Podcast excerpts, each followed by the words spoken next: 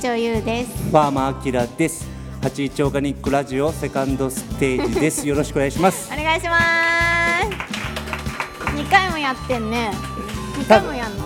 二回もやる、であの後ろに多分届かないと思うんですが後ろ聞こえますか？これ大丈夫ですか？音響の関係でちょっと羽打ってしまうのでこれが限界なんです。ね。でえっと今回のサラダパーティーのサブタイトルにロードトゥハーベストパークというタイトルを入れてるんですが実は3年前に里山公園のあの多目的広場っていうか広場のところでフェスをやろうと。でキャラバンのフェスをやりたいなっていうところでアイデアを出して動いていたんですがコロナコロナになりまして3年ぐらい放置されてしまって、まあ、人を呼べないっていう状況の中で全然動けなくて。で今回このサラダパーティーを思い起こしてあげてあえて僕たちはその Road to Harvest Park っていうのを言うことによって、まあ、自分たちを煽るというかもう進んでいこうということで今日ちょっとそんなあのタイトルでしかもこのラジオで言うことによってやらなきゃいけない状況を作ろうかなと思ってるので 皆さんご協力お願いします。ということであのセカンドステージのちょっとこのラジオは尺を少し伸ばして3人でキャラバンとも混ぜて喋ろうかなと思います。キャラバンよろしくお願いします。どうぞ。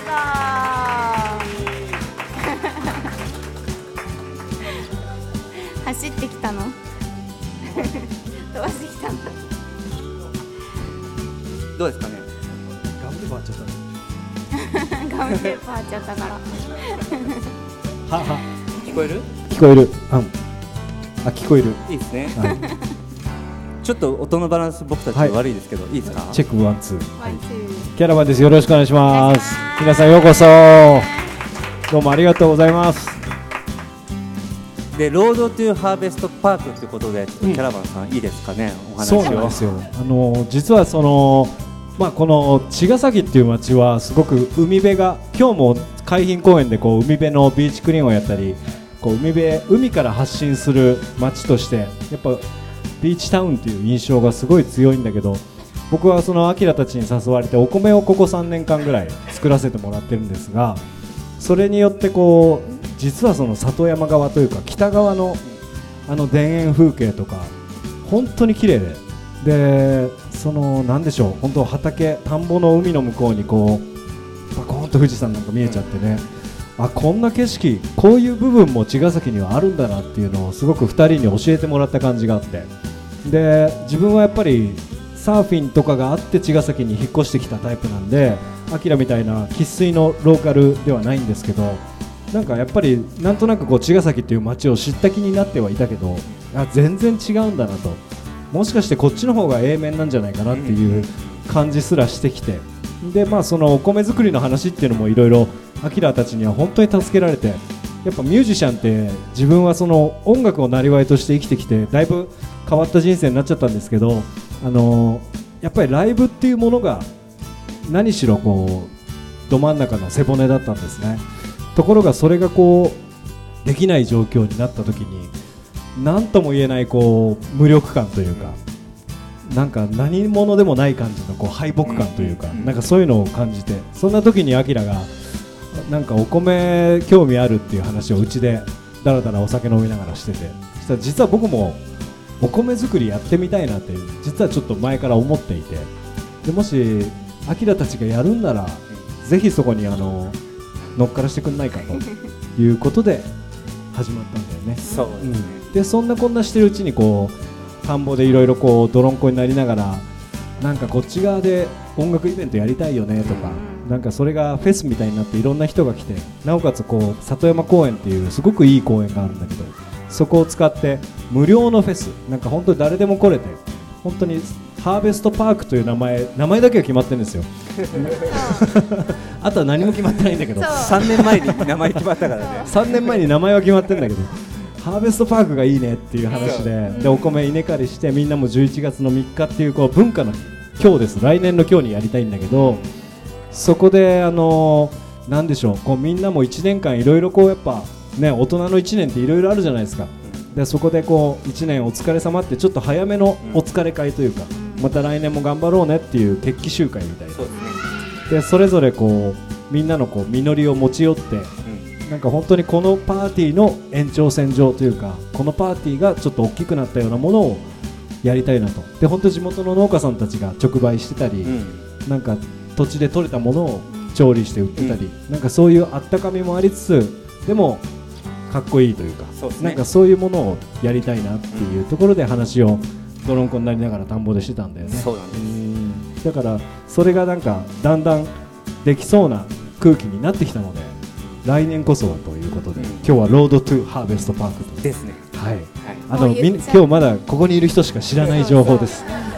でももう言っちゃったからね。言っちゃったからこれどうなってんだって言われちゃうから。ね そう。しれっと何もしなかったりして、ねそうダメダメ。もうやりましょう。ね聞いたからね。だからこれぜひやりますんで、うん。あのやる気です。やる気です、であのなんかその3年間時間が流れた中で僕もすごいいろいろ考えていてで無料でやるのでやっぱりお金かかるじゃないですか。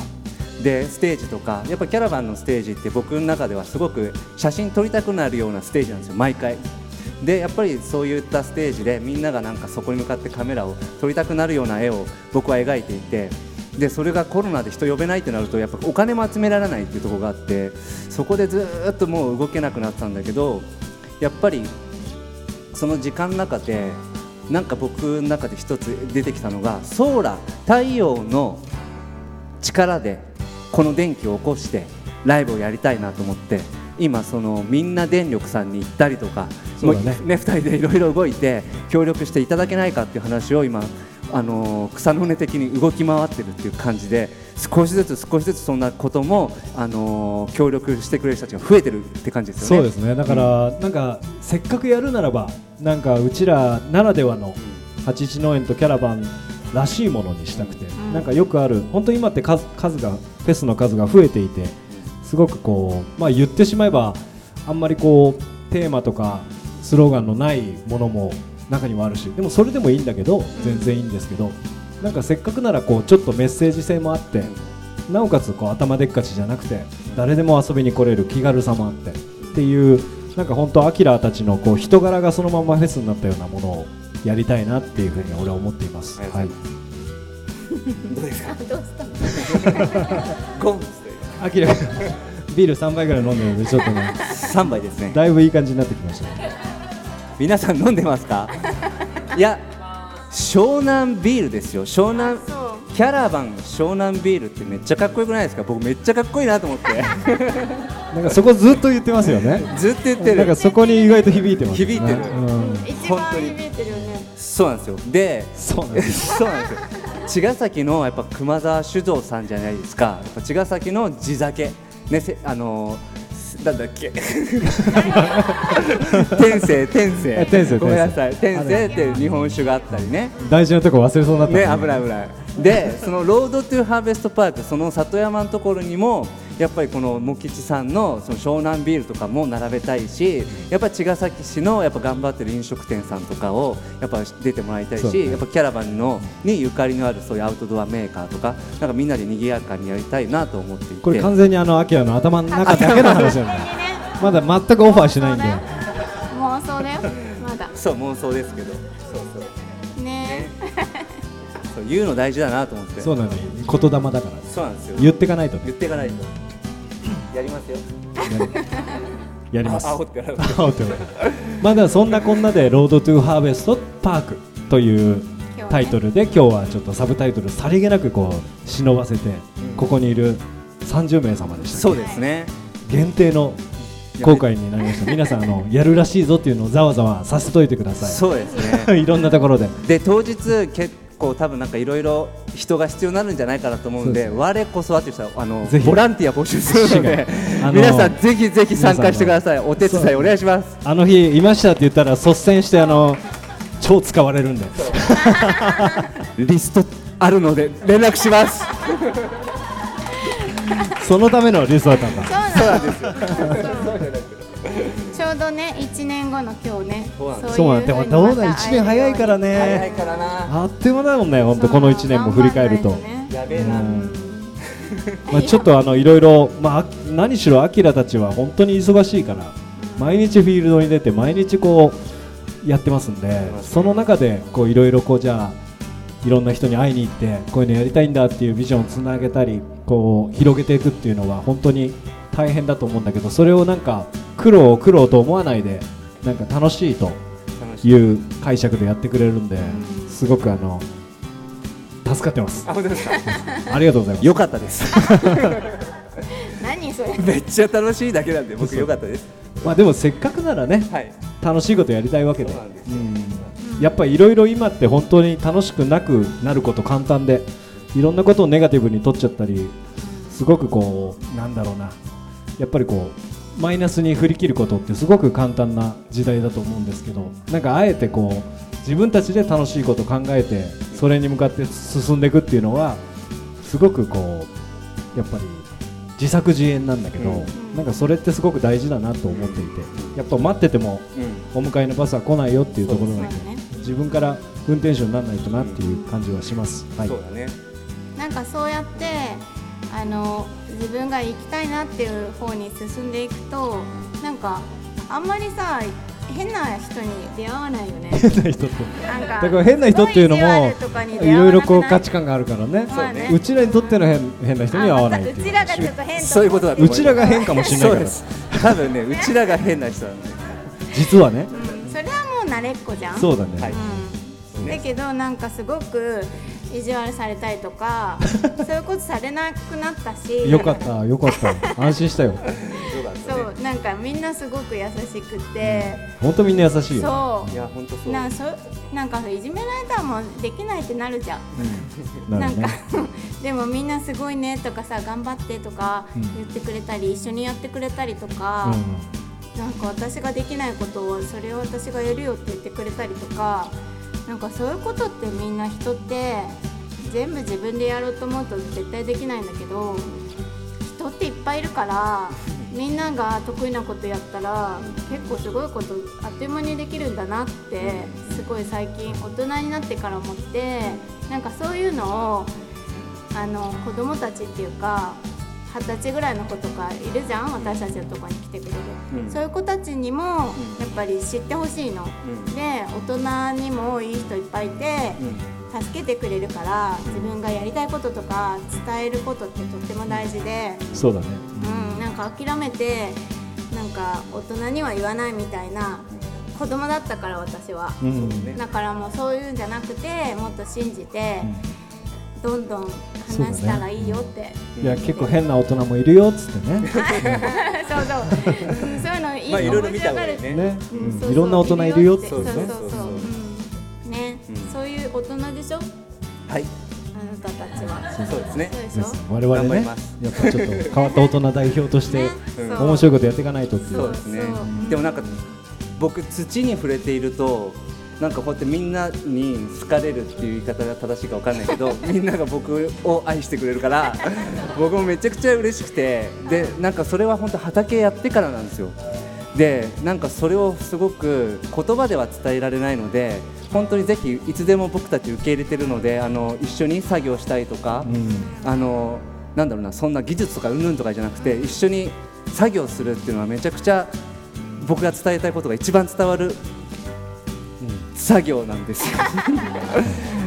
あのそういう大人がいっぱい増えたらいいなと思っていてでこういう子どもたちの未来ってめちゃくちゃ大事じゃないですか。本当に大事だと僕思う思うんですよ。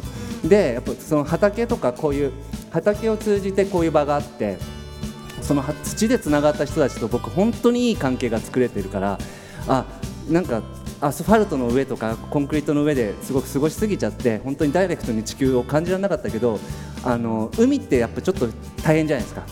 あ冬に入るとかって非日常的だけど土って誰でもアクセスできる本当に地球のもう根源なので地球の地は地面の地じゃないですか。なのであのすげえパワーもらえるなって僕は思ってるんですよね。それを本当にみんなでシェアしたいと思っていて、うん、そんななんか延長線にハーベストパークっていうのがあって文化の日にやりたいっていうのはそのイベントの中に子どもたちとかが来てそういう音楽をやってキャラバンを見てあ音楽やりたいなその子がいずれミュージシャンになるとかで僕がゴミ拾いしてたらゴミ拾い大事だなと思ってゴミ拾いゴミ清掃員になる子とか いないかもしれないけど 何でもいいんですけど、まあ、農業とかねいろんなそこにいろんな職業の大人がいてそうだね。そうそう。そうだねそういう文化を作っていけたらいいなと思うんですがどうでしょそうのいろんな生き方があるよっていうね 面白いサンプルになれば。そんなわけで皆さん引き続きよろしくお願いします。はい。まだ5分ぐらいあるんでね。あの私喋っていいですか？じゃあなんかねあの畑に来てくれる人例えばインスタグラムとか見て行きたいですって初めましてって畑の上で会う人も結構多くってそれでも一人で来ることってすごく勇気いるだろうなって思うのいつも。ねなんか知らない農家にさ連絡してさ一人でやってくるのってすごいなって。ただでさえそれすごく感心するんだけどなんかそこへ来て自分のそういうなんか気持ちとかを私たちに話してくれたりとかなんか見ず知らずなのにそんなに自分のこと話してくれてありがとうっていうようなことが起こったりもするんだよね畑。だから作業しないで帰ったよねあの人。誰 あの人。なんか悩みを相談悩みそうしてさ帰ったじゃん。カウンセリングして帰ってた。そういう人もいっぱいいるいるのいるでもさそれは2人のやっぱり人柄っていうかさそこまで開いてきてくれるから、そうだよね。そういいのこっちは別にそれにねね答えるだけだから。そう、と。う。ん。でもほら開いてきてくれないと、そんな話になんないからさやっぱり、それはなんかそういう畑っていう場所の力も借りてて。そうだね。それもあるし。あとはでもやっぱ何より2人がすでにやっぱ開いてみんなおいでって言ってくれてるからこの人たちは聞いてくれそうだっていう分かってくれそうだっていうのもあるんじゃないかと思うけどね。そうかね。ん。そうそうだと思います。いやでもね本当に土に触れてると開いちゃうんですよ。開いちゃう。そうだよね。なんででしょう？もうなんでだろう、ねなんででしょうね。やっぱりそういう何か出てんでしょうね。いや本当そう思いますうん、ね、でも本当にね土の中に住んでるそういう幸福なあそうそう。じゃバクテリアもいるんだよね。あの2019年にアメリカの学術誌とかにあの論文で発表された微生物の名前があってミコバクテリウムバッカエっていう見えないですよ。見たことないですよ。微生微生物がいるんですね。でその微生物は土にいてで人間に幸福感を与えてくれるらしいんですよ。それがもうあの科学的に発見されて論文に出てたんですけど僕がこうやって開いちゃってるのは多分ミコバクテリウムバッカエのおかげだと思います。吸いすぎちゃってる。そっか。で、彼らはそのニューロン脳のニューロンを刺激してセロトニンっていうのを出させるんですって。でなんか幸福感を与えるらしいのでその土に触れるといいなっていうのは僕みたいにこうやってなんかバカみたいになっちゃってるけど まあバカにはならないでほしいんですけどあのめちゃくちゃ開いちゃってるっていう感じになってみんなも開いてくれたらいいなみたいな。やっぱねあの類は友呼ぶっていうかね 開いてるとこには開いてる人来るから。そうですね。うん。そうするといろんな話がシンプルになってね、はい、難しいことをなんか簡単なことを難しく話しちゃう人とかもいるじゃん、うん。なんかそこすごく意外とシンプルなんじゃないのっていうことをさ、うん。シンプルなまんま話せたりするし、やってみようよっていうのもなんかこうネガティブ要素探して上げ足取ってやらない理由みたいなのをみんな探しちゃうけど、あやってみましょうっていう風になったりするじゃない、うん。だからそういうのはそのな巫女バクテリウムバッカエのおかげ かもしれない。いやおかげだと思う、まあ氷山の一角みたいなことだと思うけどね。もっともっと名前の知らない。そうだね、もっといるだろうね。うん。うん。そうですよ。そうか。そう。そういうことでですね、今日このとこ時を共にした皆さん来年の今日、里山公園でねぜひ、はい必ずカレンダーに書いといてください。あの、はい。楽しみにしております、はい。ということでキャラバンセカンドステージ行きましょうか。よろしくお願いします。それからイエーイ唐突に来るよね